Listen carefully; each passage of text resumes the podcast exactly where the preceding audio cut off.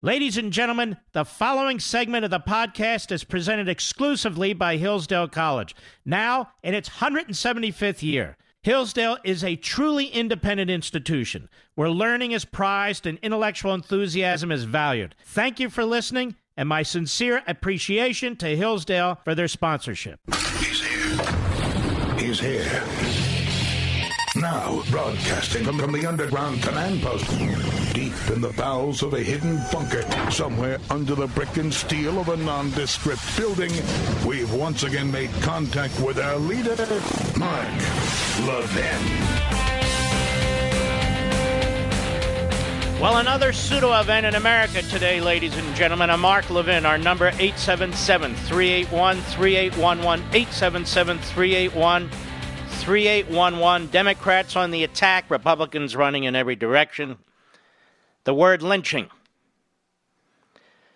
And we are told the word lynching, the word lynch can only be used in the context of the horrific lynchings that took place during the course of slavery and even after the Civil War, and frankly, even into the last century down south by the Klan and other organizations. Horrific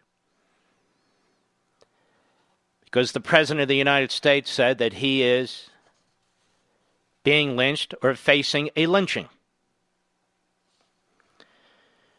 Well, when Bill Clinton was facing impeachment, a number of Democrats went to the microphones on the floor of the House and said that Bill Clinton was facing a lynching, including Gregory Meeks, African American representative, Democrat from New York.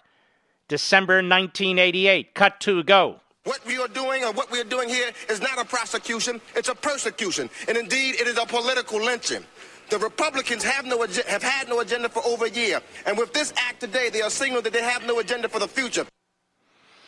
Representative Danny Davis, former member of the House, Democrat, Illinois, December 1998, African American. Cut three, go. So I will not vote for this nightmare before Christmas.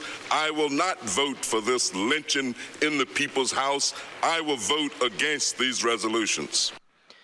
Jim McDermott, Caucasian American, Democrat, Washington State, on the floor of the House, September 1998. Cut 12, go. This day feels to me like we're taking a step down the road to becoming a political lynch mob. We're in so much hurry to get this done so it can be in the Saturday, Sunday news cycle and have our mint juleps at 5 o'clock. We are going to find a rope, find a tree, and ask a bunch of questions later. Wow. That's the three found so far. Now, I'm not interested in talking to the media, ladies and gentlemen, or the partisans, but to you. But to you. Since the president tweeted and used the word lynch or lynching, he's been under assault. All throughout the media, he's been under assault by the Congressional Black Caucus. He's been under assault by all Democrats. He's been under assault by a lot of Republicans who said, I wouldn't use that word. That's perfectly fine but it shows you exactly what's going on in this country right now. The word lynch or lynching was freely used by Democrats in the House of Representatives to describe what was happening to Bill Clinton in 1998 during that impeachment process. But when the President of the United States uses the same word in a tweet, they say this is a pattern of racism. There he goes again. This is a pseudo event, a non event, which the Democrats and the media and the media and the Democrats, one and the same, are using yet again to attack the President of the United States and try and drive down his popularity. To try and create a caricature of the man. That he's a racist. When in fact that word has been used and was used repeatedly during the Clinton impeachment period. I'm talking to you. I don't give a damn what the media think because they're in on it. Those were not difficult to find, they're on the internet. They're on the internet. Yet all day long, all day long, suddenly you couldn't use the word lynch and lynching. which the Democrats used 21 years ago, repeatedly, during the Clinton impeachment. Now, enough of that. We're done with that. We're not going to chase that all day long. That's not going to happen here. By the way, Jerrold Nadler in 1998. October 4, 1998, Associated Press article. Nadler, top Clinton defender. I'm the president's defender in the sense that I haven't seen anything yet that would rise, in my opinion, to the level of impeachment. I wish we could get this over with quickly in pushing the process and pushing the arguments of fairness and due process. The Republicans so far have been running a lynch mob. That's four of them now. Four. Of all races, religions, heights, weights, only one genitalia, male, but that's four. Jim Clyburn's out there trashing the Preds beneath the dignity of the office of the president, he says. Beneath the dignity of the office of the president. Hakeem Jeffries, left wing Democrat, New York. President should not compare a constitutionally mandated impeachment inquiry to such a dangerous and dark chapter of American history. It's irresponsible for him to do so, and I hope he will apologize. But they had no problem with it 21 years ago with Clinton. None. Now, this is how the media and Democrat mob mentality work. This is how they work. But that's not all. Also, all evening long, we're hearing about this acting ambassador, William Taylor, a State Department bureaucrat who's been on the job for basically half a year or less. And somehow his opening statement was released to the media and certain little cherry picked tidbits have been leaked to the media. And Democrat members of the committee, the House Intelligence Committee, go up in front of the Klieg lights and behind the microphones and say, This is the worst day of my career in Washington. Shocking. All the drama, ladies and gentlemen. And that's what this is about drama and a mob pushing a process. Due process, ladies and gentlemen, goes as far back as the Magna Carta, 1215, and its various subsequent iterations. The Magna Carta, 1215, considered the first constitution in Europe, heavily relied on by your founding fathers and framers of the Constitution, including the Bill of Rights.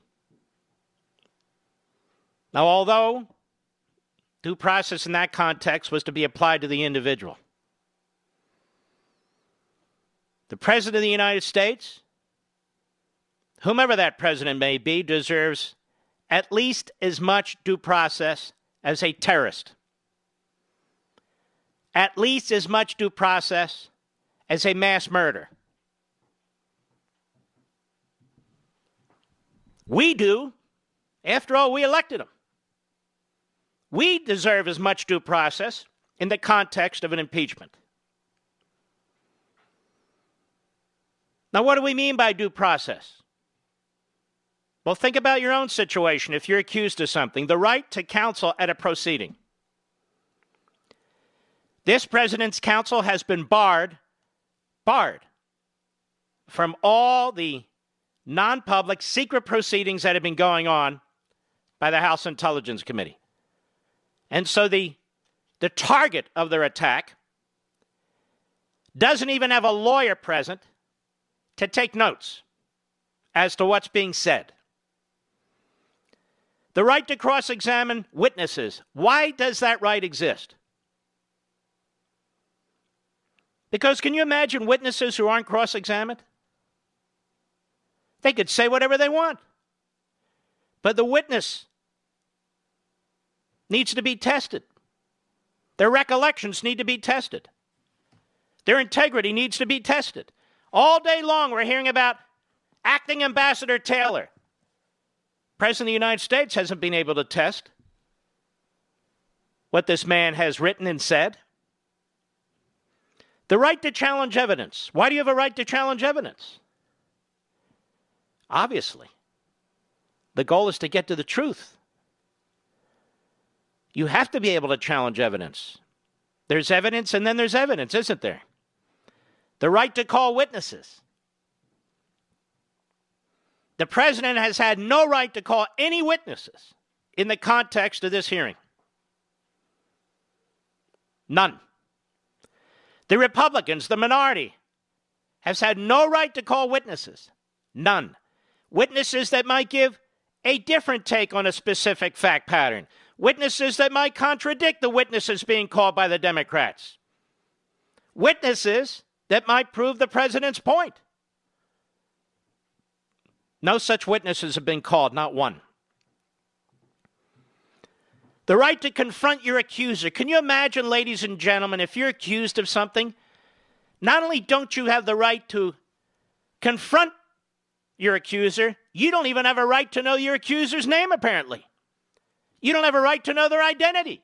And so they use the Whistleblower Act to prevent the President of the United States to even know who the accuser was. Now, in addition to challenging the evidence that another party or the other side brings, you have a right to present your own evidence, right? Well, this president hasn't had any right to present any evidence. None. And every trial unless it's an extraordinary circumstance, is to be held in public. Why? Because in the end, the public has an interest in the justice system, especially so here. The public has an interest in the impeachment process. Now, some of you might be saying this is all well and good for the trial in the Senate. No, no, no, no. There's effectively two trials one in the House to determine if the president's going to be charged, and one in the Senate respecting conviction. I've heard it said wrongly that the House is like a grand jury. No, it's not. If the House is like a grand jury, then every Democrat on that committee needs to be arrested and thrown in prison because they're leaking secret grand jury information to the press. No, no, no, they say. Then I guess it's not like a grand jury.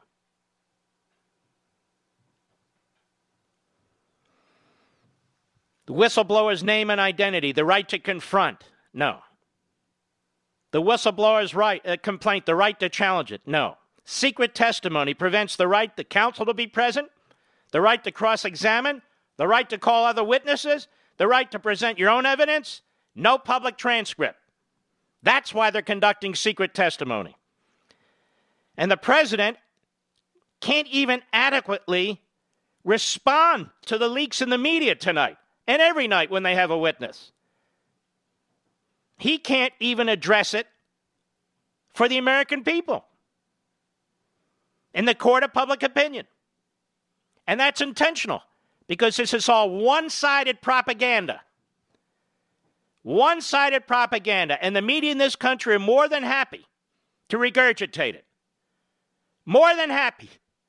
And you know damn well if it were Obama being impeached, and the Republicans in the majority of the House and denying all these rights, all these processes traditionally given to a president of the United States confronting a situation like that, you know damn well they'd be attacked as racist, as unfair, as thugs, as Hitlerian, as Stalinist, and all the rest. In the pages of the New York Times and the Washington Post the legal analysts on CNN and ABC and MSNBC, the former federal prosecutors, the current defense counsel, the former intelligence agents, former FBI agents, they all be saying the same thing. That this is the process of a thuggery, of a tyranny. And that's what it is. No House inquiry vote, no rules adopted by the full House, and the Republicans are largely cut out of the process, and the President of the United States is completely cut out of the process. This is a disgrace. There is no way the framers of the Constitution intended this I read to you from Madison's notes. I read to you from the October 7, 1998, and I posted on my social sites report from the Committee on the Judiciary to the full House of Representatives urging a resolution vote on an impeachment inquiry. And in that resolution, they make it explicit that it is the intention of the committee to conduct their investigation in all respects on a fair, impartial, bipartisan, nonpartisan basis, including with the issuing of subpoenas. They made it abundantly clear that the resolution was needed because it's an overwhelmingly important act. It's a grave act in impeachment inquiry, and the full House should be involved. And so they presented a resolution, and they cited the Nixon case in 1974, where the House Judiciary Committee did exactly the same thing. They stated bluntly that the President of the United States must have certain procedural rights, certain procedural rights that were granted to Nixon in 1974 and were granted to Clinton in 1998. No such rights of any kind have been granted to President Trump. None. I'll be right back. Mark Levin.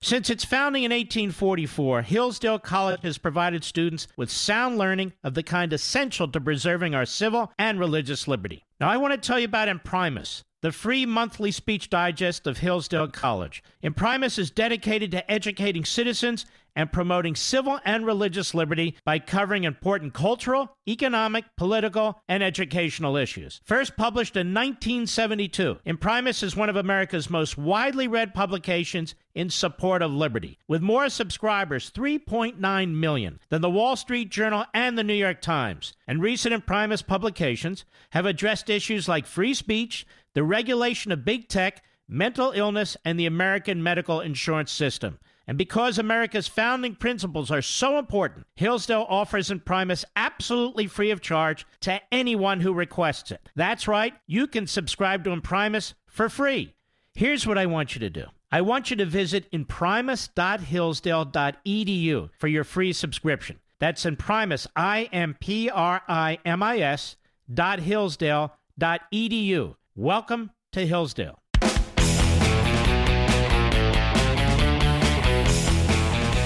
The only administration in modern times to withhold military aid from Ukraine was the Obama administration. Donald Trump did not withhold military aid from Ukraine, he delayed it. Senator Ron Johnson has said publicly why. Senator Ron Johnson has said on my show on Life, Liberty, and Levin why. Heard by an enormous number of people utterly ignored by the press because it undermines their narrative. Moreover, as I've argued and will continue to argue, if in fact the administration, and I don't know this, but if in fact the administration insisted that the new Ukrainian government investigate the 2016 election to determine whether that government interfered with our election just as the Democrats insisted on the appointment of a special counsel to determine the extent to which the Russians interfered in our election, there's absolutely nothing wrong with that. And this double standard must come to an end. I'll be right back.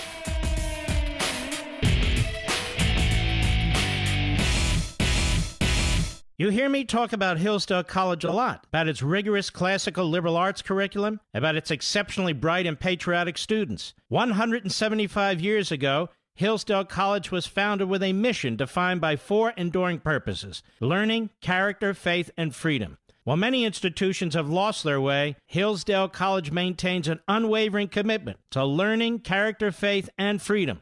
I've also talked about the great Dr. Larry Arnn, the president of Hillsdale College. It's one of the finest Americans I've ever known. And he explains that these four purposes learning, character, faith, and freedom remain inseparable in the activity of education at Hillsdale College. He says, Learning is difficult and takes more than talent. It takes hard work, which requires character. Freedom is essential for learning, but it is fragile and constantly under threat, so its principles must be studied by all for the sake of its defense. At Hillsdale, faith and learning are integrated toward God because He is the first authority.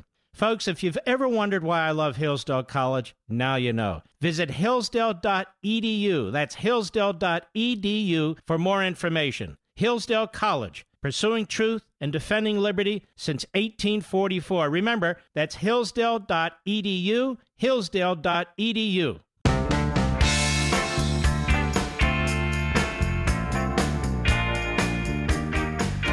Making sure the land of the free and the home of the brave stays that way. Dial Mark Levin now at 877 381 3811. Now, the opening statement of Ambassador William Taylor just happens to be publicly available. This statement is out there, barefaced, no one available to challenge it, none of the individuals named in the statement. It's a long statement. Nothing. President's lawyers aren't there. The only thing the president's lawyers can do is learn from whatever is leaked by the Democrats to the media. And he was appointed in May, apparently, to serve in this position not very long ago. And he's complaining about two channels of uh, diplomacy that's taking place with the Ukraine through the State Department and what he calls an irregular channel that involved, um, among others, the Secretary of Energy, but also another ambassador. So it's clear he doesn't like the policies that are being pursued. He says, by mid July, it was becoming clear to me that the meeting President Zelensky wanted was conditioned on the investigations of Burisma and alleged Ukrainian interference in the 2016 U.S. elections. It was also clear that the condition was driven by the irregular policy channel I had come to understand was guided by Mr. Giuliani. An irregular policy channel. Who's the President of the United States? Trump. What is the most entrenched bureaucracy of all the bureaucracies? The Department of State. Was not the Ukraine, the corrupt Ukraine regime, interfering in our election in 2016, according to Politico, among others? Yes, they were. And who were they coordinating with? Hillary Clinton. Was Hillary Clinton not the Secretary of State for a good period of time under Barack Obama? Yes, she was. And who else was encouraging and working with the Ukrainian regime to get involved in the 2016 election for Hillary and against Trump? The DNC. Talk about irregular channels, ladies and gentlemen. That's why cross examination is so important. That's why the presentation of other witnesses is so important. That's why the presentation of other evidence is so important. That's why it's so important for the president's lawyer to be available at these various hearings, these secret star chambers, as I call them. So, acting U.S. ambassador to Ukraine is able to make a statement, a written statement that's leaked, without effective challenge without effective challenge. And he's throwing names around, tons of them. The irregular policy channel. This is the part that's being cited throughout the media now. And remember what I just said the irregular policy channel was Hillary Clinton, former Secretary of State, was the DNC, was there interference in the 2016 election, and the president wanted to get to the bottom of it. And he says, by mid July, it was becoming clear to me that meeting Zelensky wanted was conditioned on the investigations of Burisma and alleged Ukrainian interference in the 2016 U.S. elections. It was becoming clear to him. What's interesting is up to this point, as I read his opening statement, the first five pages, there's not a word about Burisma, Mr. Producer. Nothing. This is why it's important to challenge people like this. Now, maybe I missed it. There's not a word. And this irregular policy channel, informal channel, he says, involves Kurt Volker, the special envoy to the Ukraine, Ambassador Sondland, the ambassador to the EU, the Secretary of Energy. These three men are involved in an irregular channel or they're involved in activities in terms of policy that this particular bureaucrat doesn't agree with. That's the way it smells to me. He has no firsthand knowledge. Another one. None. Of the president's interest in Burisma? None. Zero. He just says it's apparent. He, he believes it. None. Again, I had uh, Ron Johnson, the senator from Wisconsin, on my program, and he emphatically states the president never brought that up. Period. Never brought up Biden. Never brought up Burisma. Doesn't seem to matter. Doesn't seem to matter. Rest of this almost doesn't matter, this long, involved statement. But I thought you needed to know it. What's going on here, again, is you know, let, let me put it to you this way. The Democrats and the left like to talk about the living Constitution. This comes really, it's a phrase uh, that essentially comes from Woodrow Wilson in his long writings before he became a politician. He was one of the intellectuals in the early progressive movement, late 1800s. And they talked about the living Constitution that the Constitution needs to be flexible with the times. So we cannot we cannot prevent progress by adhering to what the framers of the Constitution intended. After all, he says, others have said as well, they wrote the Constitution as they saw fit at that time. It's not for all times, and we can interpret it as we see it for our time.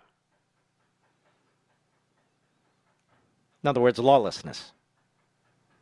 And so you have the living and breathing Constitution, which means its terms, its conditions, its limitations, its balances are to be changed, rewritten as the left chooses to. Well, we now have a living and breathing impeachment clause. And unfortunately, a lot of Republicans and conservatives, including in broadcasting, have fallen for this. It's as if there's no history behind the impeachment clause, no debate in the Constitutional Convention, no references to English common law. Treason, bribery, other high crimes and misdemeanors. Well, what does that mean? Well, whatever the House says it means. It's all political. Is that what the Constitution says? Is that what the framers of the Constitution said in Philadelphia? No, that's not what they said. And context matters, history matters. But now we have a rewriting in the impeachment clause, a living and breathing impeachment clause. And the House Democrats can reject 800 years of constitutionalism. 800 years. From the Magna Carta of 2015. In their application of a process as they try and drum out of office the President of the United States. And they don't have any expectation of drumming him out of the Senate, although you never know what Mitt Romney and his cabal are capable of. History's filled with Mitt Romney types. Mitt Romney types. Whether it's the Revolutionary War, the Civil War, World War II, old Tokyo Mitt, or is it Willard, or is it Pierre? Delecto. And so now, what's happening in the House of Representatives as a result of the Democrat control and Nancy Pelosi's fascism that's right, fascism anything goes. Anything goes. Line up witnesses against the president, line up so called evidence against the president, make it difficult for the Republicans to even conduct themselves as representatives of their constituents. Make it difficult for them to have access to the transcripts. And whatever you do, keep the American people out of the process, even though they say it's a political process, even though they demanded transparency, even to the point of wanting 6(e) grand jury information out of the Mueller investigation, which they had no right to. Here they're conducting their own railroad exa- uh, investigation. And they're denying you and me the ability to make our own judgments because they know they have the propagandists on the media on their side. They have the bullhorns. And they're going to keep pushing this agenda. They know they have Jeff Motherzucker over there at CNN. They know of Andrew Lack and his little sexual harassment problems as the head of NBC. They know they have Joe Scarborough and Mika Brzezinski with their own moral issues over the years. That's right, I said it. They know all these people are in their back pocket. The same New York Times that's all of a sudden concerned about Ukraine 90 years ago, 90 years ago, was a mouthpiece for Stalin as he murdered up to 10 million Ukrainians. Mouthpiece. With their Walter Duranty, the so called reporter. The New York Times which ran cover for Stalin as he was slaughtering through starvation Ukrainians. The same New York Times who ran cover for Adolf Hitler in the Third Reich as he was eviscerating European Jews. Now the New York Times is concerned about Ukraine. More when I return. Mark Levin.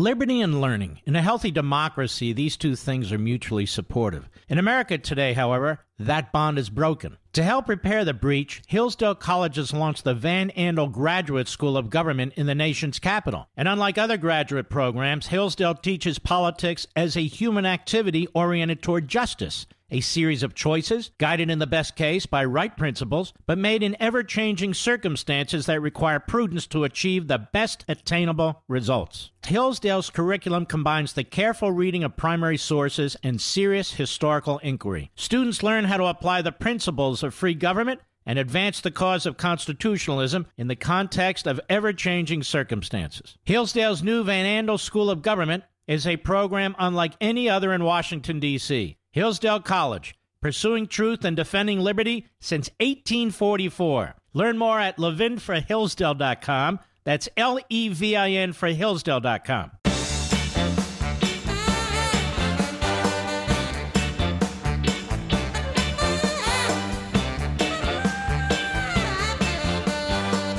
You know, I served in the Reagan administration for eight years, and I dealt with wonderful bureaucrats, and I dealt with not so wonderful bureaucrats. And as I continue to read this 15 page, single spaced, typed letter, opening statement, it strikes me that this acting ambassador Taylor had other motives for writing what he wrote. That's my take on this, the way Jim Comey had motives for writing what he wrote.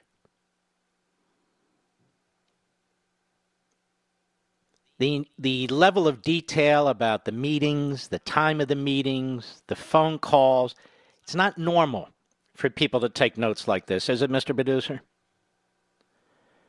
It's just not normal to take notes like this. And also, when you're an ambassador or an acting ambassador and you're being a part of discussions with cabinet secretaries and other ambassadors and so forth and so on. Why are you taking notes like this? Why are you taking notes like this? In any event, all we're getting now is his statement and spin by the Democrats and spin by the media. That's all you're getting. That would be like a prosecutor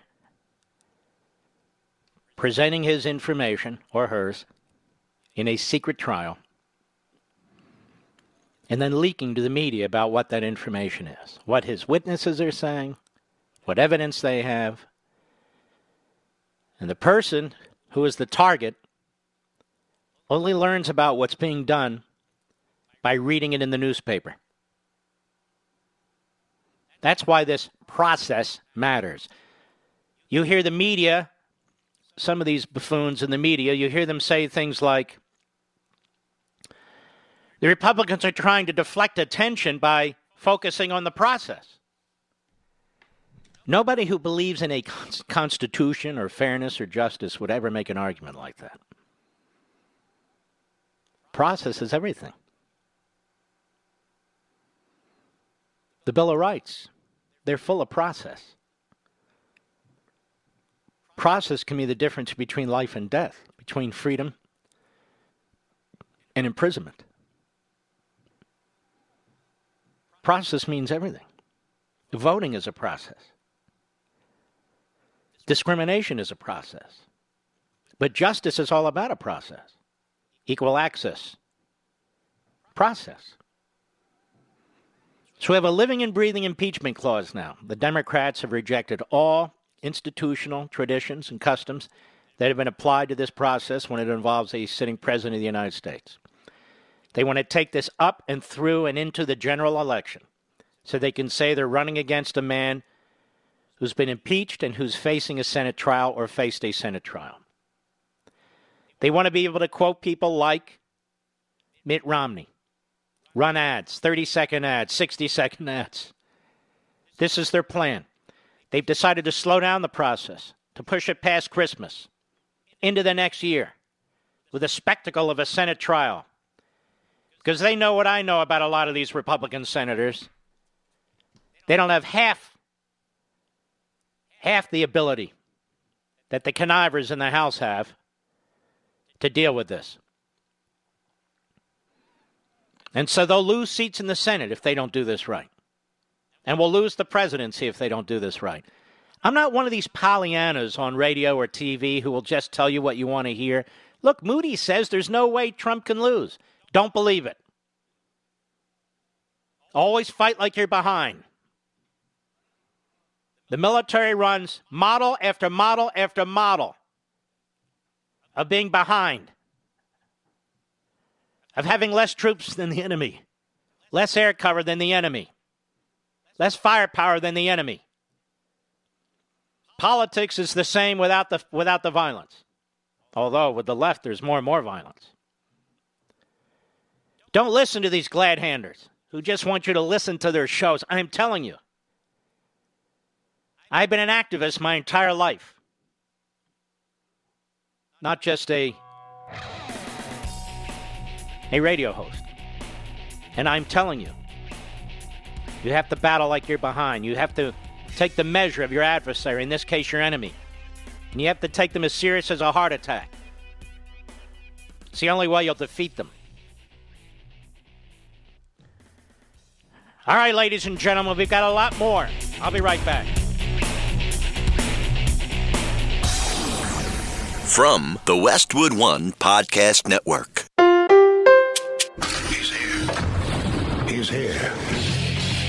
Now, broadcasting from, from the underground command post, deep in the bowels of a hidden bunker, somewhere under the brick and steel of a nondescript building, we've once again made contact with our leader, Mark Levin. Hello, everybody. Mark Levin here. Our number 877 381 3811. 877 381 3811. There's an editorial that was in the New York Times a few days back, and I meant to get to it, but so much going on. And it's to you, or many of you. It's the GOP will not be able to postpone a reckoning on Donald Trump's presidency for much longer. And the headline is The Crisis of the Republican Party. It's by the New York Times editorial board. I doubt there's a single Republican on that editorial board. But they're very concerned, you see, about the crisis of the Republican Party. Not the nut jobs who are running for president in the Democrat Party. And they say the editorial board is a group of opinion journalists whose views are informed by expertise, research, debate, and certain long standing values. It is separate from the newsroom. Really? Seemed kind of strange to me. They walk in lockstep, actually. But here goes. You ready? In the summer, because none of us read the New York Times anymore, but here we go.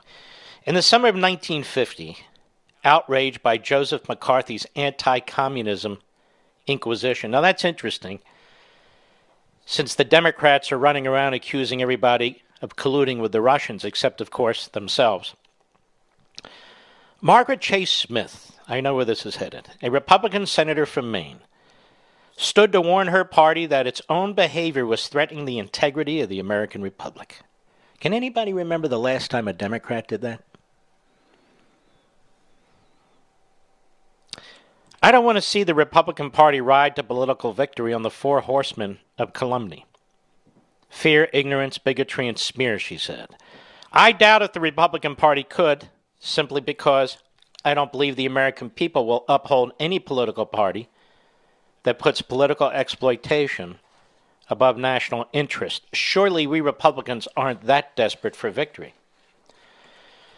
Nice try, New York Slimes, but that quote goes to you and the Democrats and what they're trying to do to this republic as I speak. And there won't be a word in here, I can assure you, of the process we talked about the first hour, we've talked about last week, that's being used to railroad this president. Senator Smith surely knew her declaration of conscience would not carry the day. Her appeal to the better angels of her party was not made in the expectation of an immediate change. Sometimes the point is just to get people to look up. This is uh, the Romney mentality. In the end, four more years passed before the bulk of the Republican Party looked up and turned on Senator McCarthy. Four years of public show trials and thought policing that pushed the country so hard to the right that the effects lasted for decades. This is how they trash Goldwater and Reagan and the rest. The problem with politicians who abuse power isn't that they don't get results, it's that the results come at a high cost to the Republic and to the reputations of those who lack the courage or wisdom to resist. Again, they're writing of themselves. The Republican Party is again confronting a crisis of conscience one that's been gathering force ever since Donald Trump captured the party's nomination in 2016. They hated Bush. They hated the other Bush. They hated Reagan. They hated Nixon. They hated Ford. Who the hell do they think they're kidding? Afraid of his political influence and delighted with his largely conservative agenda, party leaders have compromised again and again. You know what's amazing about a statement like that? It's, it's not only repetitious, we hear it everywhere. But it assumes that's why people react the way they do to the president, including elected officials, that they're afraid of his political influence. How about many of them agree with him? And many of them disagree with the effort to take him out and to deny millions and millions of us, tens of millions of us, our franchise. Swallowing their criticism and tacitly, if not openly, endorsing presidential behavior they would have excoriated in a Democrat. Oh, really? Like the way you guys addressed JFK and LBJ and FDR and all the rest? Who the hell do you think you're lecturing? The Holocaust denying New York Times, the anti Semitic New York Times, the in the back pocket of Stalin New York Times, that New York Times. Compromise by compromise, they write. Donald Trump has hammered away at what Republicans once saw as foundational virtues decency, honesty, responsibility. He's asked them to substitute loyalty to the him for their patriotism itself. No, he hasn't. No, he hasn't in the least. And since when do you give a damn about decency, honesty, and responsibility, let alone patriotism? Mr. Trump privately pressed Ukraine to serve his political interests by investigating a political rival, former Vice President Joe Biden as well as by looking into a long debunked conspiracy theory about the Democrat National Committee emails that were stolen by the Russians. Now, this is amazing to me. Ken Vogel, a leftist, who wrote for Politico that piece that I read to you several times in part. He was hired by the New York Times. And it's funny how the New York Times really isn't pressing the Ukraine interference in the 2016 election because it destroys their narrative. Because they're out to get Trump and they're out to help Hillary, and Hillary and the DNC had actually been working with the Ukraine. This is your New York Times, ladies and gentlemen. And as far as Joe Biden goes, I'll continue to make the point. Read the telephone transcript. President doesn't tell them to go after Joe Biden. The president read Ken Vogel's article. That's obvious, that's apparent from what he said. And he wanted them to get to the bottom of what took place in the 2016 election. Do us a favor. And he was talking about the 2016 election. He said, by the way, later, much later, you should consider looking into Hunter Biden and Joe Biden having the prosecutor fired. Ladies and gentlemen, that's public information. Asking them to dig up dirt on his political opponent to serve his political interests. Is that what the Democrats were doing when they demanded the appointment of a special counsel? Is that what the Democrats have been doing all these years when they're running this rogue impeachment effort? Is that what the Democrats are doing now with their living and breathing impeachment clause? Interfering with the election? Look at the timing, knowing damn well there'll be a Senate trial if they succeed during the course of the general election? Did the New York Times show any concern when senior levels of the FBI were leaking to the media? Of course not. Did they show any concern when spies were implanted in the Trump campaign by the FBI? No, not at all. Did they show any concern? Did they do any investigative journalism on how the FISA court was used? Or the interference in our election by a retired ex British spy working with Russian apparatchiks to put together opposition research they called a dossier, which was full of lies and scum and used with the FISA court. Did the New York Times show any concern? Did it break any stories? No, it did not. In fact, it worked hand in glove with the perpetrators. With the perpetrators. These attempts, they write, to enlist foreign interference in American electoral democracy are an assault not only on our system of government, but also on the integrity of the Republican Party but not, of course, the Obama administration, and not, of course, the Hillary Clinton campaign, which colluded with the Russians through Fusion GPS and Mr. Steele, and the Hillary campaign, again, which colluded with the Ukraine government that interfered in the election. And who was the president at that time when all this was going on? Barack Obama. He's not mentioned. Mr. Trump publicly made a similar request of China. His chief of staff, Mick Mulvaney, said publicly on Thursday the administration threatened to withhold military aid from Ukraine if it did not help find the DNC servers. It's not what he said. That's not what he said. Why don't they have quote marks around what he said? And how come there's no quote here now? Why don't they update it with Ron Johnson's statements publicly on my show? Because it doesn't serve their interests. The attempts to enlist foreign interference in American electoral democracy are an assault not only on our system of government, as they wrote, but also on the integrity of the Republican Party. They don't believe the Republican Party has integrity. Republicans need to emulate the moral clarity of Margaret Chase Smith and recognize that they have a particular responsibility to condemn the president's behavior and to reject his tactics. And what of the Democrats and Clinton and the Democrats and the DNC and the Democrats and Obama and the Democrats and Comey and the Democrats and McCabe and the Democrats and Baker and Strzok, Page. What about the Democrats and the Ukrainian interference? What about the Democrats and Adam Schiff and his, his lies and his sleazy conduct?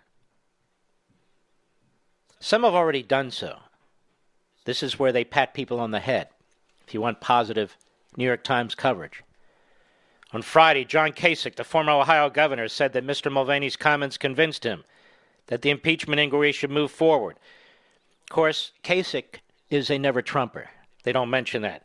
Representative Justin Amash, another never Trumper, had already called for impeachment, though he felt it necessary to leave the party as a consequence.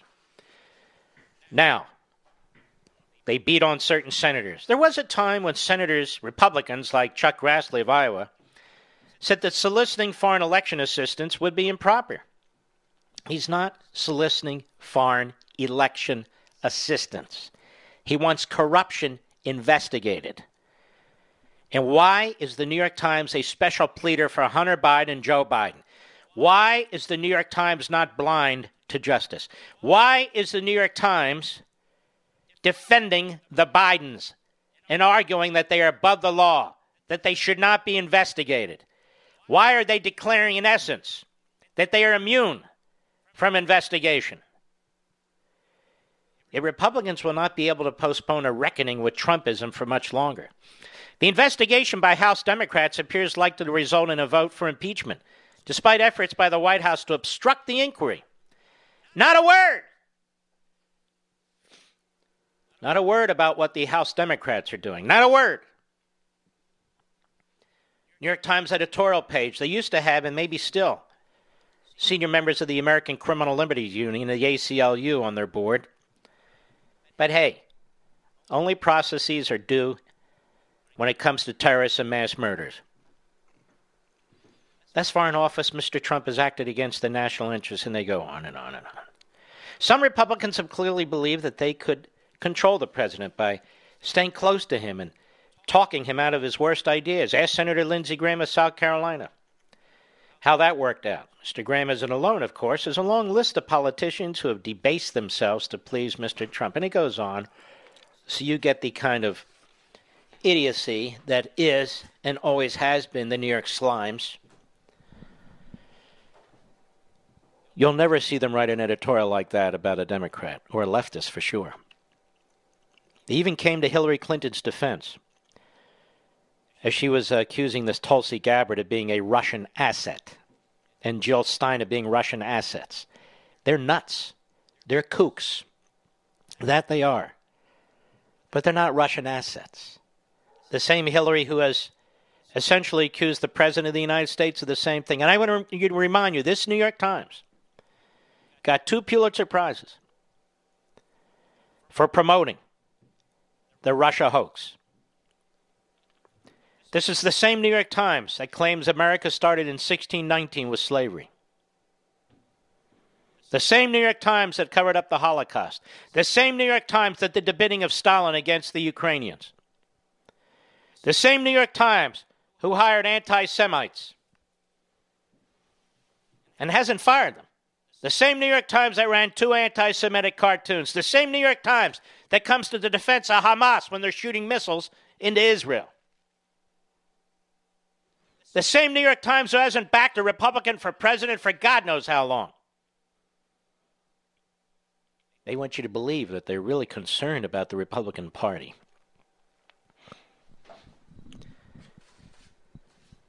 You know, I've been telling you about Nancy Pelosi and the Democrats' plan to socialize medicine and how they would impose government cost controls at the expense of high quality health care. To put it another way, Pelosi's bill may prevent you and your family from having access to the latest and most effective drug therapies available anywhere. In fact, according to the Congressional Budget Office, which scores proposed legislation like the Pelosi plan, new breakthrough medicines may never be discovered at all. Why? She's going to kill research and development. You need capital and a lot of it. And they project that the Pelosi plan would reduce this capital investment toward new treatments and cures. Now, we're not surprised because when you impose drug price controls and punish private innovators with massive 95% tax penalties, you eliminate the financial ability to invest in critically needed research and development. And with it, the incentives to discover new treatments for cancer and new cures for crushing diseases. Now, let me give you an example. If Nancy Pelosi told you to work at a government dictated salary, far lower than even your cost of living, and then compels you to pay 95% of it in new taxes retroactively. I think you'd go broke. You certainly wouldn't buy a new car, would you? Well, folks, that's nuts. And companies are the same way. Get the facts. Go to truehealthcarefacts.com. Truehealthcarefacts.com. That's truehealthcarefacts.com. We'll be right back. Mark Levin.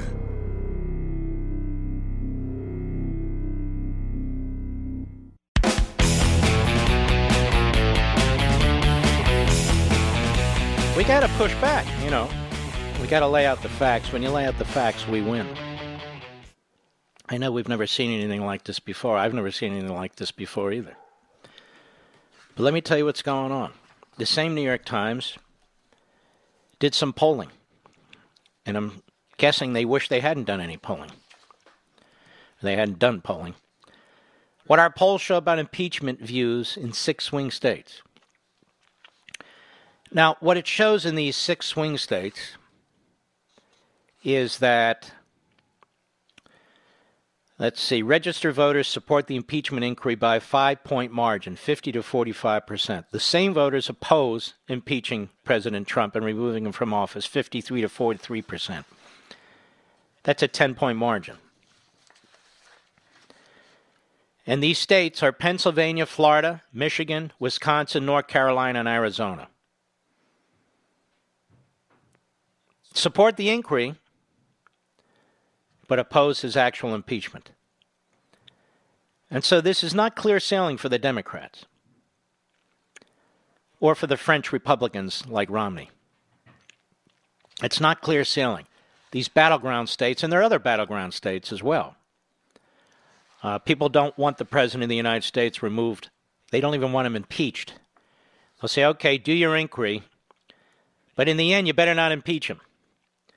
Remember what I've told you. This impeachment is driven by the Speaker from San Francisco and committee chairmen that have such a diverse geographical representation as New York and New York and LA and LA and New York. I'll be right back.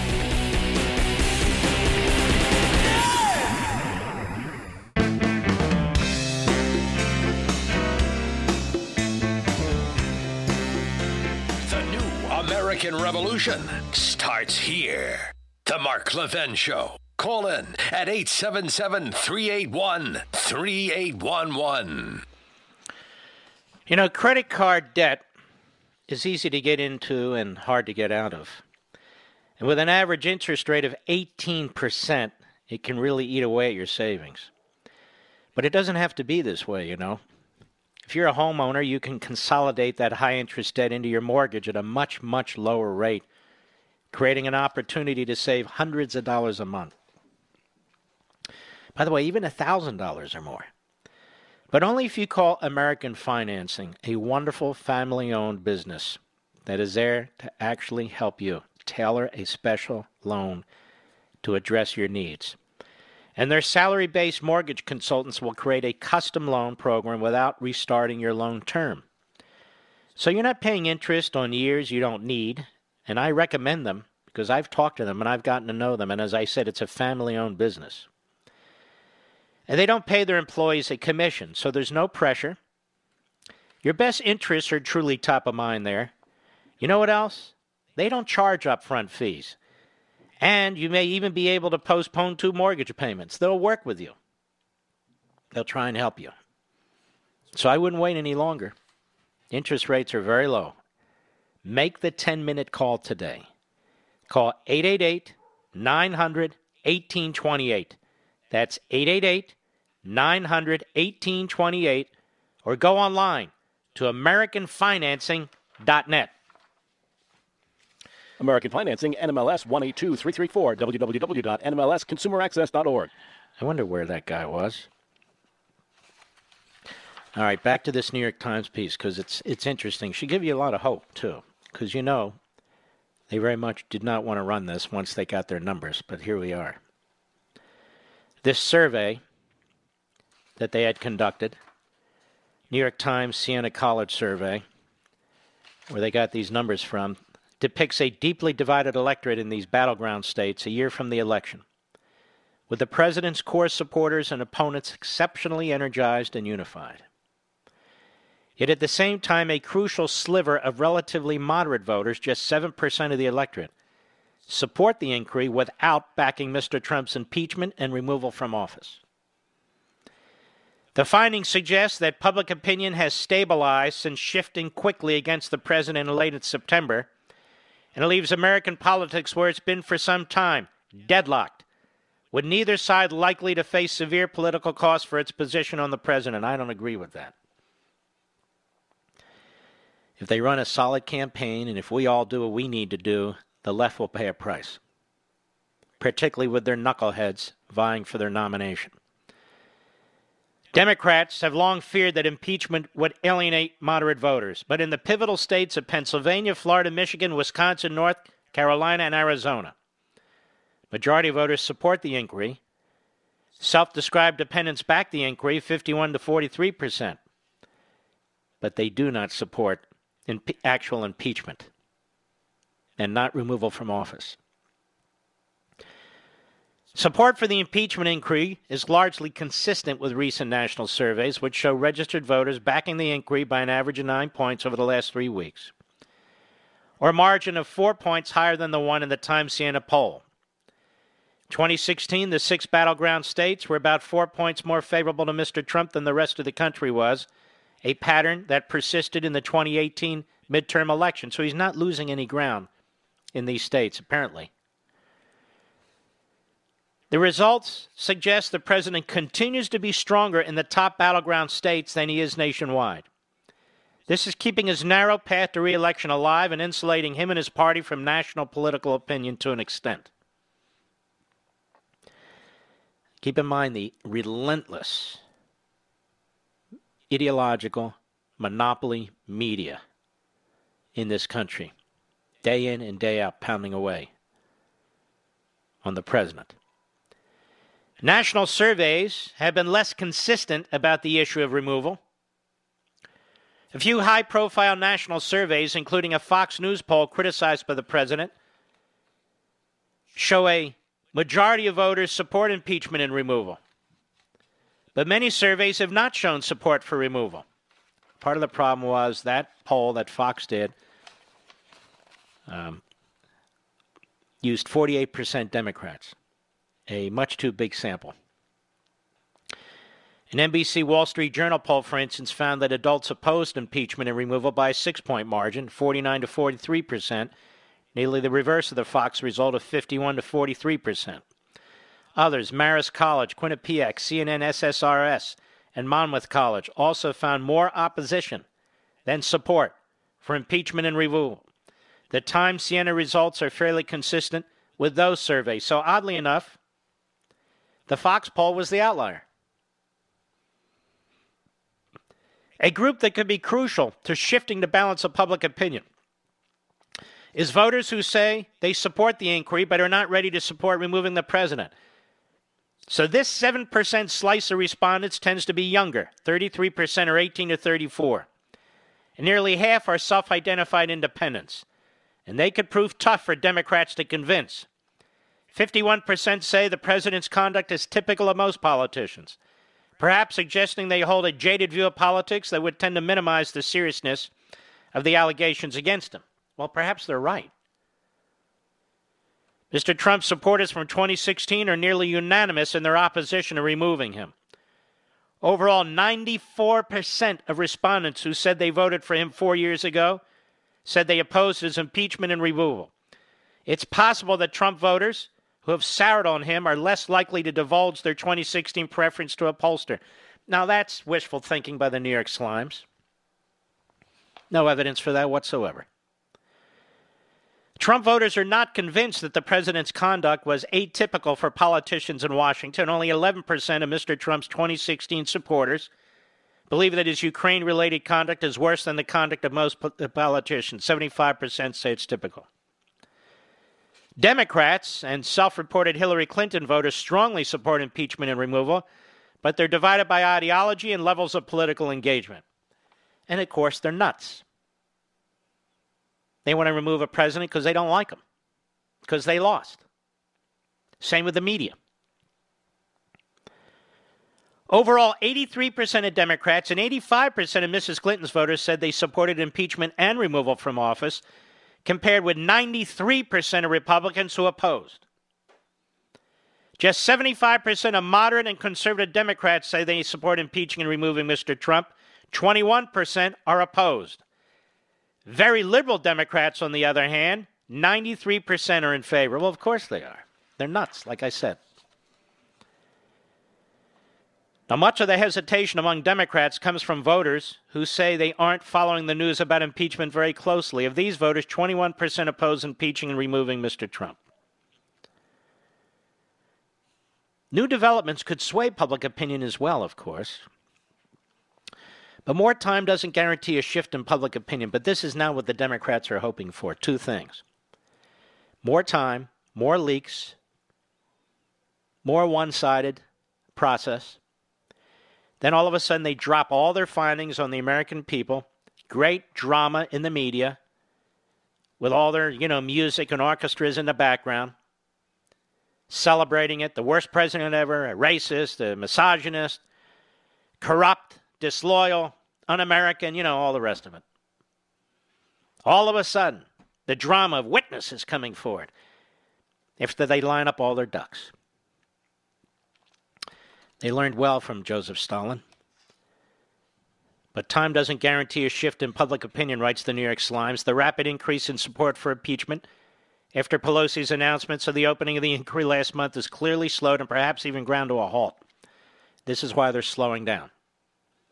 This and because they want the Senate to be bogged down in a trial during the general election. Hopefully, they feel knocking off some of the Republican senators with help from the media and running against Trump as an impeached president facing a trial and so forth and so on. That's what they're doing. This is a complete bastardization of the impeachment provision. Complete bastardization. Paying close attention doesn't ensure that voters will resolve to remove the president either. Trump voters who say they're following the impeachment news very closely oppose impeachment and removal from office 97%. That's you. 97%. So the Democrats are potentially vulnerable here. We have to keep pounding them for the miscreants and reprobates that they are, for the system that they're employing, for the way they are undermining a legitimate impeachment process. I'm quite serious about this. All right. I haven't taken any calls, Mr. Producer. Do you have an irregular American or a very good regular American? Yes. Kathy, Idaho, XM Satellite, go. Hi, Mark. Um, God bless your patriotism. My husband and I love you. Now, you. I'm I'm extremely emotional, and I'll tell you what. I've cried for my country a lot, and I love this country with all my heart and soul. And I have a lot of deep gratitude for what this country has given me. But hmm. I'm calling because Americans can do something. I was on the phone today. I called Republican senators and I gave them a strong opinion. I said, Why are you not on television protecting and defending this president and calling out these Democrats for this phony impeachment inquiry? And I believe there are so many Trump supporters out there, Mark. I talk to people every day. We have family in different states, even California. And I'll tell you something they love him. I go to the market wherever I go, and my husband is a disabled Vietnam veteran, and he talks to people all the time and other veterans. And I'm telling you, people are livid and mm. outraged. I can't even begin to tell you into words how I feel. I agree with you completely. And you, the people who voted for Donald Trump and support Donald Trump, and Republicans generally, including the Republicans on the House Intelligence Committee and in the House generally, are being treated as second class representatives. The Republicans in the House are being as, treated as second class representatives. They're not provided any effective role in this process, as uh, parties have in the past, both parties. The President of the United States is being treated as a second class president. Nixon, Clinton, Johnson were all treated fairer than this president's being treated. And hopefully, in the end, there'll be enough people who see this, not just the 97% who support Trump, who voted for Trump, but also more and more so called moderate Democrats, blue collar, hardworking Democrats, union members, or even independent truckers and people who drive taxis, and, uh, and on and on and on. Police, firefighters, teachers. I hope they see what's taking place in this country because it's an abomination. Thank you for your call, Kathy. Keep your chin up. We'll be right back. Mark Levin.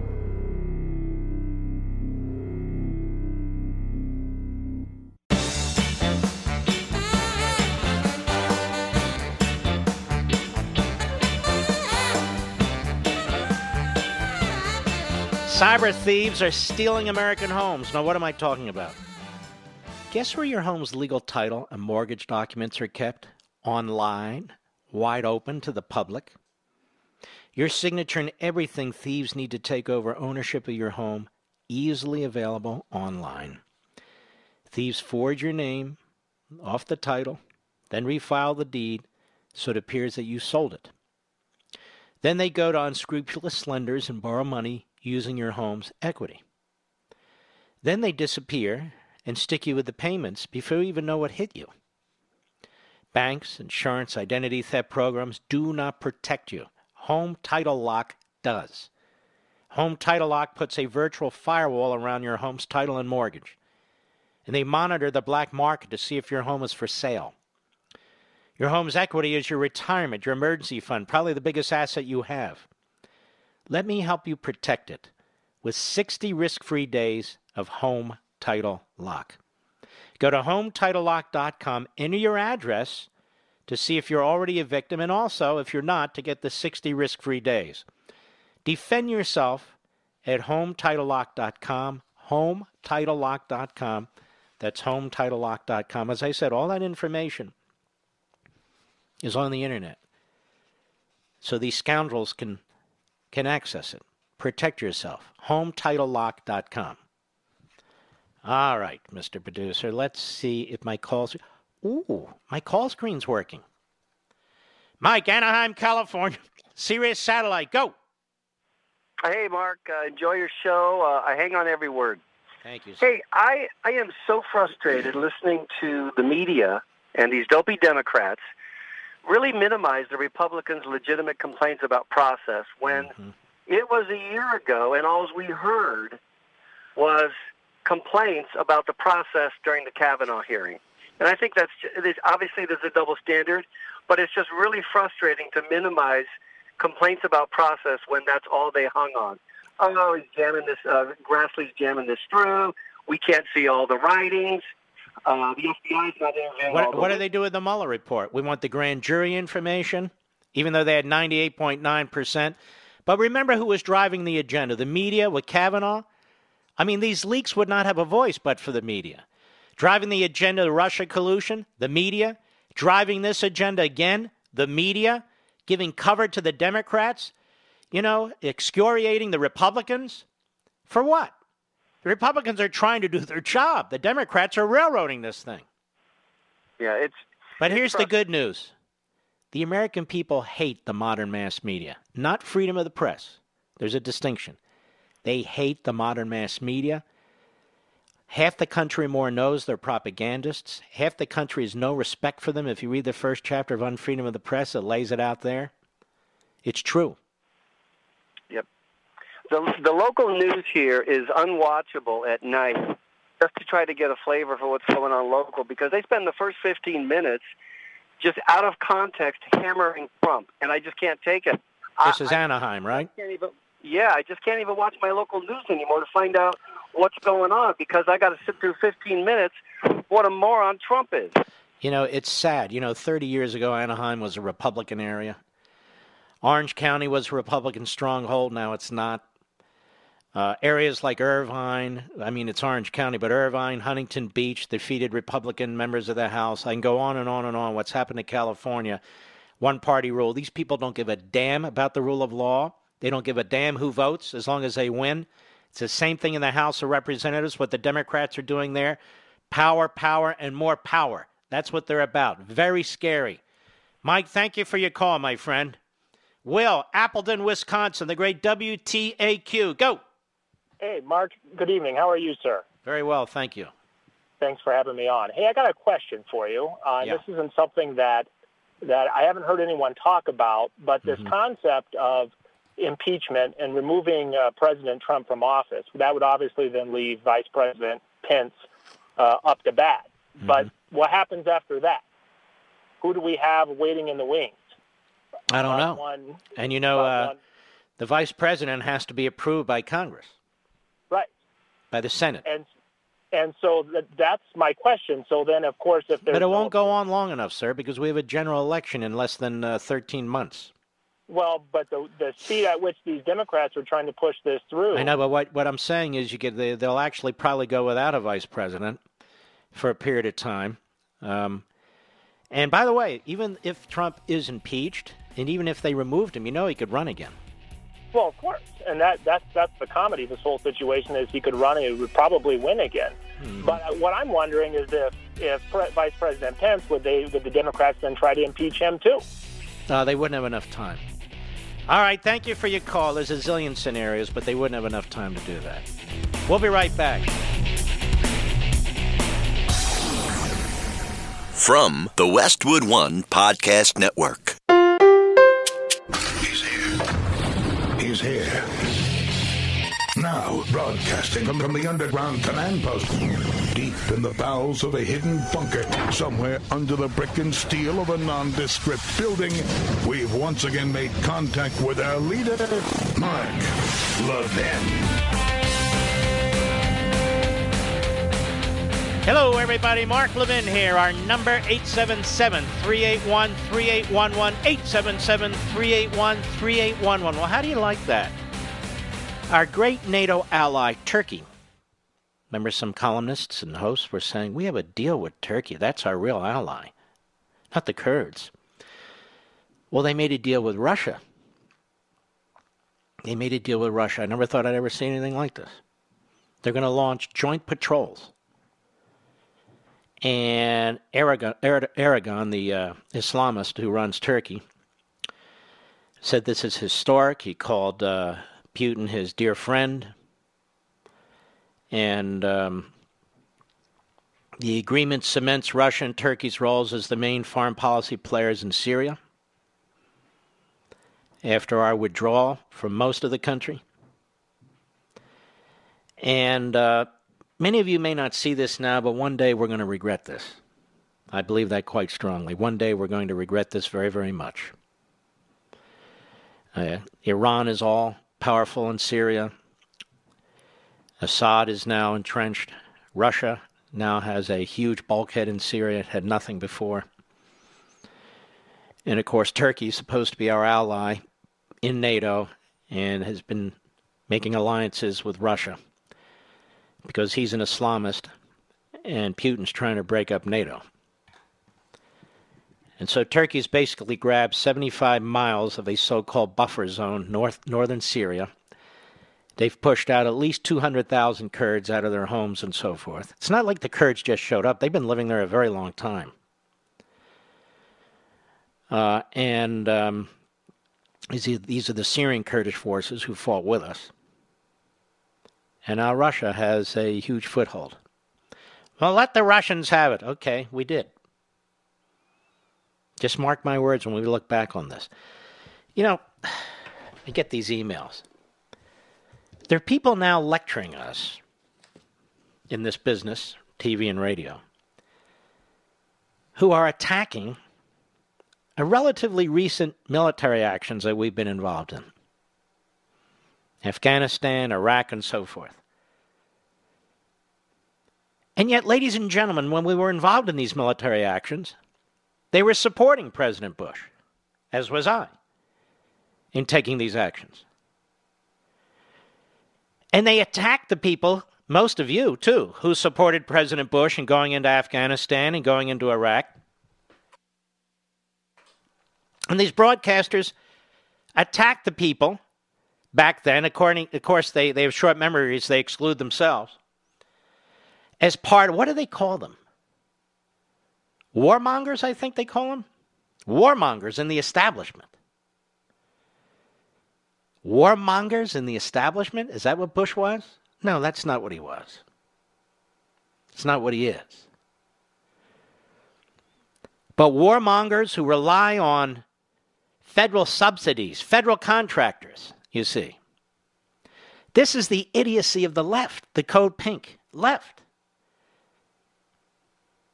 They believe there's this this this conspiracy between these corporations and the warmongers.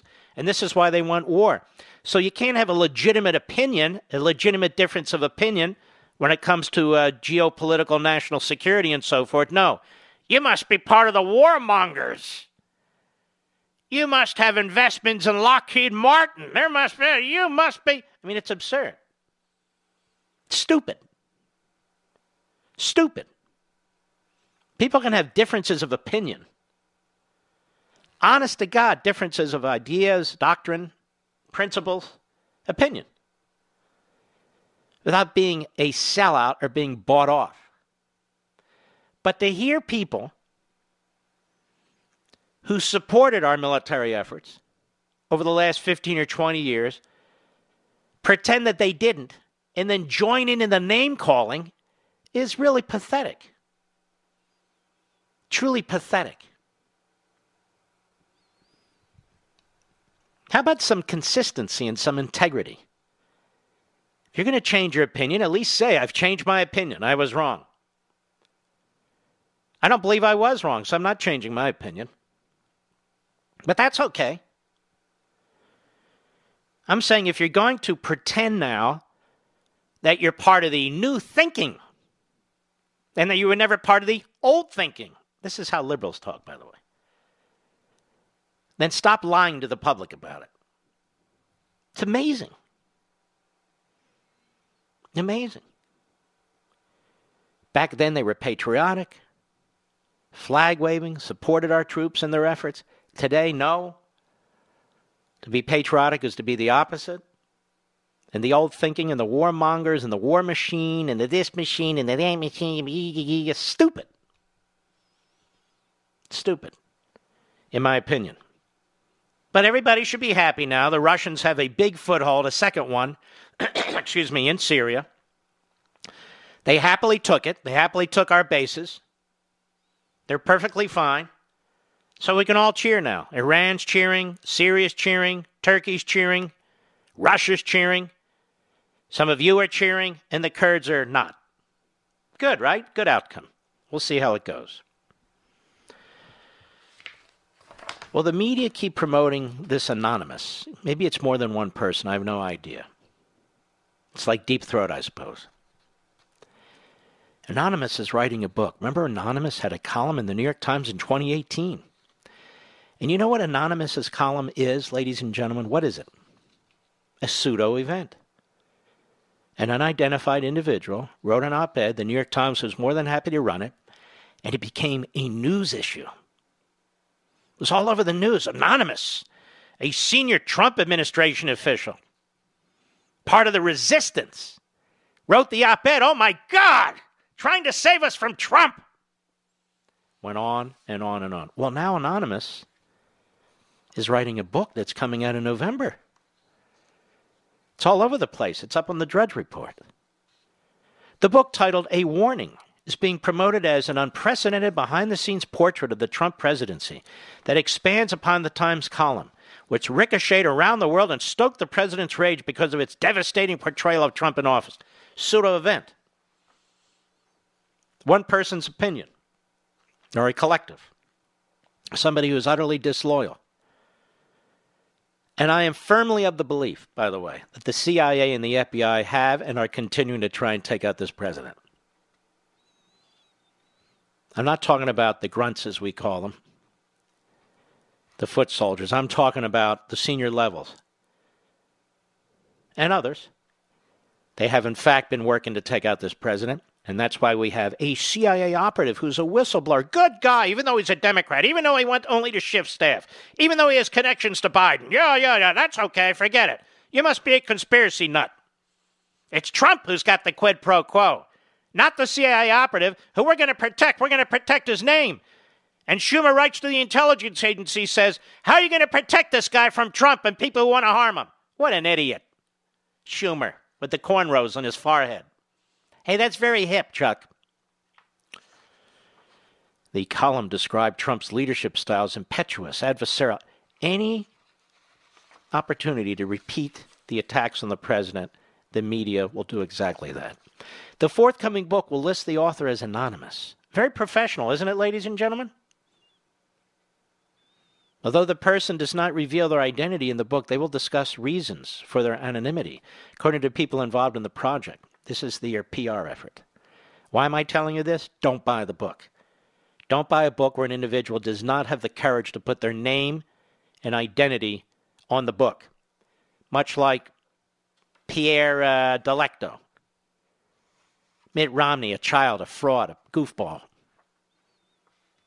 Picking up from where those first words of warning left off, this explosive book offers a shocking first hand account of President Trump and his record, reads a statement about the book's release. The book will be published November 19 by 12, an imprint of Grand Central Publishing and Hachette Book Group. Comes during a treacherous period for Trump. As the House continues its fast moving impeachment inquiry into the allegations the president abused his power. The author is being represented by Matt Latimer and Keith Urbahn of Javelin. I thought these guys were conservatives over at Javelin. Didn't you think so, Mr. Producer? Guess not. I would never use them. The same literary agents who represented fired FBI Director James Comey and former White House aide Cliff Sims, still a Trump ally, for their memoirs for their time in the Trump administration. The book was acquired by Sean Desmond, 12's publisher. People involved in the project said that both 12 and Javelin have verified the book's author is the same person who wrote the Times column, but would not share the author's identity with the Washington Compost. He must be in the whistle whistleblower protection program. There obviously will be those who want the author to reveal themselves publicly, but there are good reasons for that not to happen, Latimer said. The author feels her identity is almost irrelevant because there is scarcely a sentiment expressed in this book that is not shared by numerous others who've served and continue to serve this administration at the highest levels. Do you think any of these publishers would publish such a book if Obama were president? The answer is no. Republicans are second class citizens in this country when it comes to the media. Republican presidents are second class presidents when it comes to the media. Republican voters are second class voters when it comes to the media. It's just the way it is. There's no modern historical parallel for a first hand account of a sitting president written in book form by an anonymous author. No, because it's utterly unethical. Once again, secret whistleblower, secret author, Many senior government officials, including some who served in the Trump administration, have written books under their own names. Many more have shared information with journalists on the condition of anonymity. Latimer said the anonymous author of A Warning did not take an advance and intends to donate some of the royalties to nonprofit organizations that focus on government accountability. That's a PR move. Oh, what a earnest individual. So studious, so patriotic. It's another spy. Another spy in the Trump White House. Presuming it is somebody in the Trump White House. It's another spy, like the CIA spy. It's outrageous. I'll be right back. Mark Levin.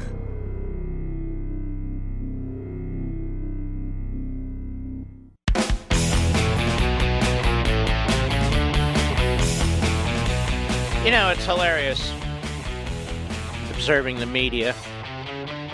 The Joe Biden, Hunter Biden thing, it's unproven. No evidence. Excuse me? No evidence. It's like two and a half years ago when I pointed out that the uh, administration was surveilling Trump. No evidence, no evidence all over the place. How did I know? Because the media had written about it. They were fielding leaks from the FBI and the intelligence services, putting them in the paper. I put them together. I pointed out, oh, you must be a right wing conspiracy nut. So the same media that has been pushing the Russia collusion narrative for two and a half, really three years, lying to the American people, connecting non existent dots, ignoring all the evidence of what's actually taking place. Trump must be involved in a conspiracy. He's delusional on this issue of Ukraine. But again, the media brought it up. And the article that was written in Politico two and a half years ago is extremely detailed with lots of names. Not anonymous, you know, anonymous. Oh, that anonymous, that's something. Media, what a joke. People cannot stand the mass media today. Cannot stand them. They talk about Trump's ratings all the time. Look at their ratings. And they'd have no ratings but for the fact that Democrat leftists love the media because that's who represents them. David, Bloomington, Illinois, XM Satellite, go. Hey, Mark, how you doing tonight? All right, sir. All right, sir. I want to talk about President Trump hit the nail right on the head. The Republicans need to stand together. You'll see Schiff. He can just spout off anything he wants. He can lie. He can tell stories because he knows the Democrats will get behind him 100%. We have the Senate. We have the power in the Senate. Like you said last night, they need to start putting their act together, get these uh, things going like the Democrats do, and push forward. And President Trump's out there hanging in the wind, and nobody will back him up. Whether Mitch McConnell has the votes or not, he must launch the nuclear option. Harry Reid did it for federal appellate judges, and then Mitch McConnell did it for the Supreme Court, rightly so, given that the Democrats were filibustering and filibustering on a large scale like never before in American history. And here they are again, turning the impeachment system upside down and inside out, turning any notion of justice and fairness, the past processes that were used against presidents, on their heads as well. So, what the United States Senate needs to do is get rid of the rules they put in place in 1986. There's nothing in the Constitution that prevents this. In fact, I would argue the Constitution compels it because the only check on the House of Representatives is the United States Senate. And that is what the framers intended, as you know, because I read it out of Madison's notes. That's why it takes a supermajority of two thirds to convict a president and remove him from office. They knew the possibility existed that we would have a House of Representatives run by one party just like this, trying to railroad a duly elected president right before, I might add, a new election, right before the American people get to make a decision. But the Democrats in the House want to use this for the 2020 election. That is a bastardization of the impeachment process. They're living and breathing impeachment process that they're obviously embracing. So that needs to be fought. So again, I want to say that what the United States Senate must do, must do, is use a majority vote. And if they don't get Romney, they don't get a few of the others, let's know who they are, smoke them out. So in the next cycle, when they're up for election, we can take them out politically as well. Got to do what's right and let the chips fall where they may. And what they should do is the nuclear option, which is basically overrule the parliamentarian who will say you need 67 votes to change the rule, because that's the rule they put in place. It's not constitutionally compelled. You overrule the parliamentarian with a majority vote, 51 votes, then you can say what they've sent over here to the United States Senate, given their process, given the fact the president couldn't even confront his accusers, given the fact that much of this testimony was taken in secret, even though eventually they might release it, given the fact that they departed from past norms, whether it was Andrew Johnson, Richard Nixon, or Bill Clinton, we in the Senate have our own independent institutional responsibility. And we are not going to give our imprimatur to what's coming in here from the House of Representatives. Just like a court, just like a court where people move to dismiss. And they should move to dismiss and dismiss it. That's what they should do. Dismiss the charges as they come from the House of Representatives and explain exactly why. And they might be able to actually pick up a few houses in the Senate, and we'll win the presidency again, and they might actually take the House back. We shall see. What do you think? Well, I agree with everything you're saying, but I, I, I like a lot of other people say, I do not understand why the Senate will not do that. It's almost like Sir, I, I, I can't I can't um, uh, resolve a question like I do not understand why the Senate won't. It's just impossible for me to resolve that question. Whether we understand what the Senate will do or not, we're showing them a way forward. Rather than just rubbing our hands together and saying, I don't understand, I don't understand. They must do this. This is what they must do. This is what I do understand. I'll be right back.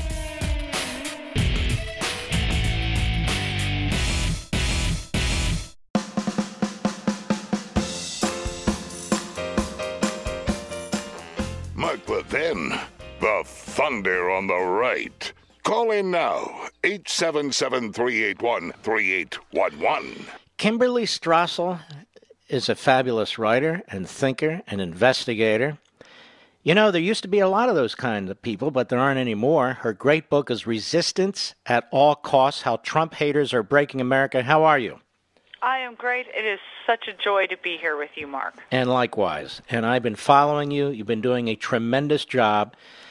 I want to get into this with you. They they talk about, and you write in your book about how the the uh, Trump haters talk about how he's destroying democracy. Your entire book is about how they're destroying our institutions, right? Yeah, I think it's what they call projection. Mm-hmm. you know, we've had for three years this argument: Trump destroying democracy, Trump undermining institutions. You step back and you look objectively. First, I'm going to make two premises. One, this has been one of the more rule-bound administrations that we've had in the modern era. Um, they've got a lot of good people in place that are making sure that government is smaller and it's acting within its confines. But two, that if you really look at the damage that's being done to our core institutions and things that matter to us, is being done from the other side, whether it's loss of faith in the FBI and the Department of Justice, whether it's impeachment as a partisan political tool, whether it's a destruction of the Senate confirmation process. These are things that matter, and they're far going to outlast Donald Trump's tenure. You know, you've been watching Washington a long time, writing about Washington a long time.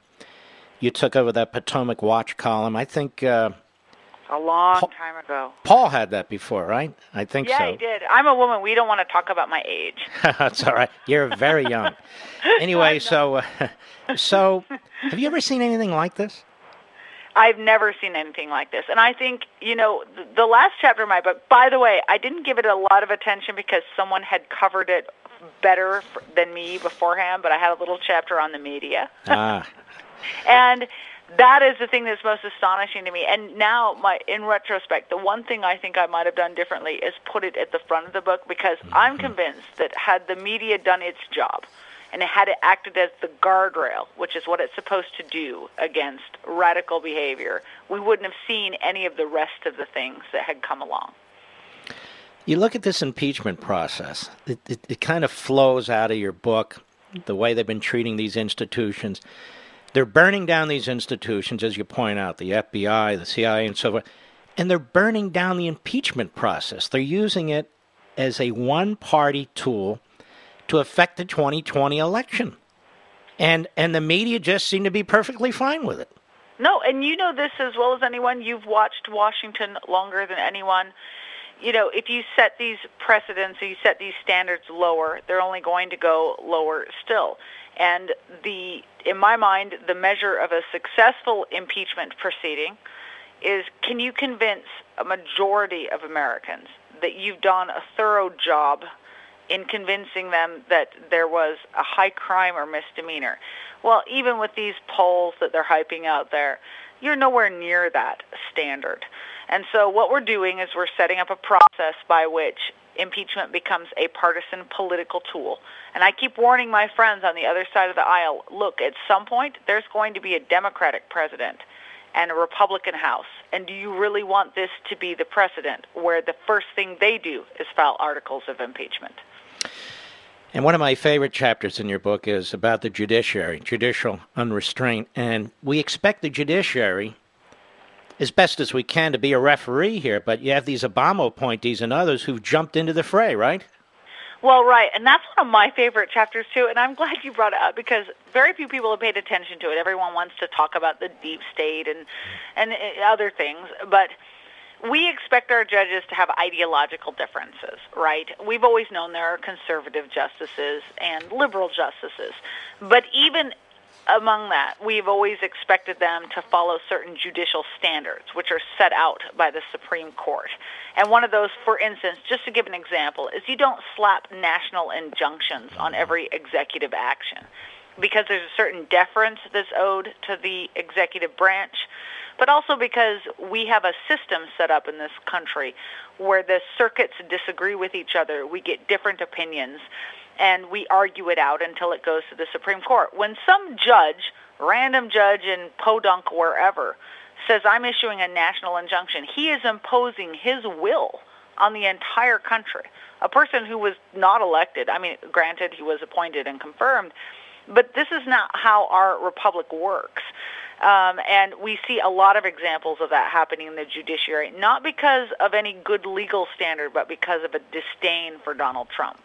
In fact, it's relatively new. I can tell you years ago when I worked at the Reagan Justice Department, I don't remember district judges issuing national injunctions. No, and you know, two things on that. One, I have a statistic in the book. Donald Trump has had more national injunctions issued on him in his time in the presidency than the prior six presidents mm. combined. Unbelievable. Which is a, a number for the ages. But also, this has been so bad that in a recent opinion, Clarence Thomas at the Supreme Court felt the need to point out, and I think it was on the travel ban decision, he said, we have got to, as a court or as a country, deal with this new plethora of national injunctions because it is screwing up a lot of things in the system, and we have warned them before not to do it, and they're doing it anyway. Let me ask you a couple of questions here. Your book has uh, Meet the Press shown any interest in this book? No one's shown any interest in this book. Face the Nation. You've shown interest in this book. Thank you, but. but but but Face the Nation. Nope. CNN. No. MSNBC. No. This is what happens, you see. This is how this works. So you have a, a thoroughly researched book. It is a fantastic book. In fact, I just want to tell my audience it's very digestible. It's very easy to read. It's not one of these heavy, heavy books, and you learn a lot of stuff. And the way you write is absolutely terrific. And these these this is my problem. These so-called journalists have absolutely no interest in moving outside their boxes now. I've never seen anything like this in my life. Look, I've I've worked for a major American newspaper for 25 years now. And we always knew that the left, like the press was biased. It leaned to the left, fine. But what we've seen happen in the last three years is something different in kind. It is an active, overt participation in a partisan war. And it's causing so much of the damage because we expect the press to be neutral arbiters of these things, to be referees and guardrails, to call balls and strikes. And when they not only don't call out the other side for doing something wrong, but actually actively indulge them and collaborate with them, it's not the press anymore. It's something different. I mean, you went through this in your book in, in far more detail than I ever do. But it's it's also causing huge damage. We need a functioning press in this country, mm-hmm. and Americans have lost faith in the press. Do you know how hard it is to get a lower approval rating than Congress? Yeah, and yeah. the press has managed it. The book is Resistance at All Costs How Trump Haters Are Breaking America. Kimberly Strassel, you're well aware of her. I have it on Mark Levin Facebook, Mark Levin Twitter. I suggest you can go directly to Amazon and grab your copy. This is a must read book. Let me ask you a few more questions about this. When you started this, when, when did you start writing this book? Only at the beginning of this last year. Because it's tough to keep up with events, isn't it? no, I kept talking to my publisher, and you know this as a book publisher. It takes so long to publish a book yes. to get it in print, and I kept saying, I think we need to hold out for the IG report, and I'm really glad I didn't do that. My God, is it ever coming? I don't know. Apparently, big fight over classification. That would surprise no one, given that this is the IG versus all the intelligence agencies that have obstructed any requests into information from them. You know, I know this sounds like conspiracy stuff, but it's really not. Again, I'm an old timer in the Reagan administration. You've been around watching Washington for a long time. I honestly believe, I want your take on this too, please, that the FBI and the intelligence agencies tried to stop Trump's election and now have been working overtime to try and take him out. Is that an overstatement? No, it's not an overstatement. I don't think it's an overstatement at all. Look, I keep trying to bring people back to even just first principles.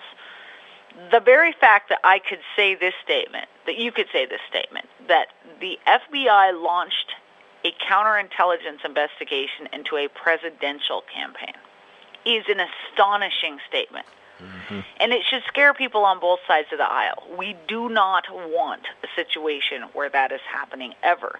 And then you go from there. Then you go with everything that happened in the FISA court. Then you go with Comey and his secret memos on the president and the leaking. And you go with his false briefing that he gave the president and uh, president-elect in January 2017.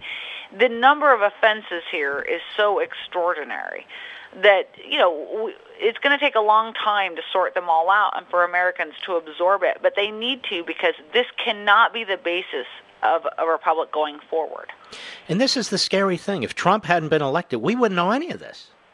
No, and one of the things I point out in my book is look, among the offenses of the FBI is that it purposely withheld the information about this probe from Congress which was highly unusual, which even Comey admitted in testimony. They always share information about counterintelligence investigations with the House Intelligence Committee and the Senate Intelligence Committee so that they can compare notes. It's good for national security. They withheld this one. And then, of course, as we all know, they cloaked the actual details about this to the FISA court in the end about who provided the information for the dossier, etc. And my my belief is that they did that purposefully to make sure that neither of the other two branches of government actually knew what was going on because they were operating under the expectation that Hillary Clinton would win and that nobody would ever find out what they'd done. Mm-hmm. Kimberly Strassel, are you able to hold on for one more segment? You bet. All right. The book is Resistance at All Costs How Trump Haters Are Breaking America. Kimberly Strassel, you hear, she's brilliant. Don't forget, folks, you can go to Amazon directly or Mark Levin Show Facebook, Mark Levin Show Twitter. We, le- we link right there. Great gift, too, to inform other people about what's taking place. In a world that has lost its way, lost respect for logic, law, and American history, who's defending you in Washington? Who speaks for conservatives? AMAC, the Association of Mature American Citizens, that's who. AMAC gives its members valuable everyday benefits while boldly defending America's priceless Constitution, sacred history, individual liberties, and basic moral compass. AMAC fights for border and national security, freedom of speech and religion, and values articulated by Reagan and Trump like strong defense, limited government, lower taxes, and so forth. Hard to believe we're here, but we are. And AMAC is dedicated to remembering past sacrifices and preserving America's core values for the future. They oppose the rise of socialism and the Medicare for all push if you're not an AMAC member, you really should be, because the next election is going to decide the nation's future. We will either be true to our noble past and principles or not. Sign up today at amac.us. That's A-M-A-C.us. We'll be right back. Mark Levin.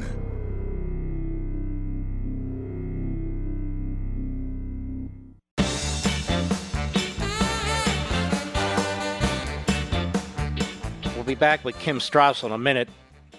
It's enforced compliance season. Now, if you owe the IRS, you need to take action because the IRS can garnish your paycheck, seize your bank account, and put a lien on your home. Don't wait until it's too late. Call Optima Tax Relief while you still have options. They've resolved over a billion dollars in tax debt for folks just like you. Optima steps between you and the IRS, fighting on your behalf to help stop the demand letters and aggressive collection actions so you can get back to your life. No one's more skilled at solving tough IRS problems than Optima Tax Relief. Call now and ask about the Fresh Start Initiative, one of the biggest breaks the IRS has ever offered. And if you qualify, you could save thousands. You deserve a fresh start. Call Optima now for your free consultation. 800 499 6300. 800 499 6300. Some restrictions apply. Now, for complete details, please visit OptimaTaxRelief.com. The book is resistance at all costs? How Trump haters are breaking America. Kimberly Strassel. You can get it at Amazon.com on my social sites, Mark Levin Show, Facebook, Mark Levin Show, Twitter.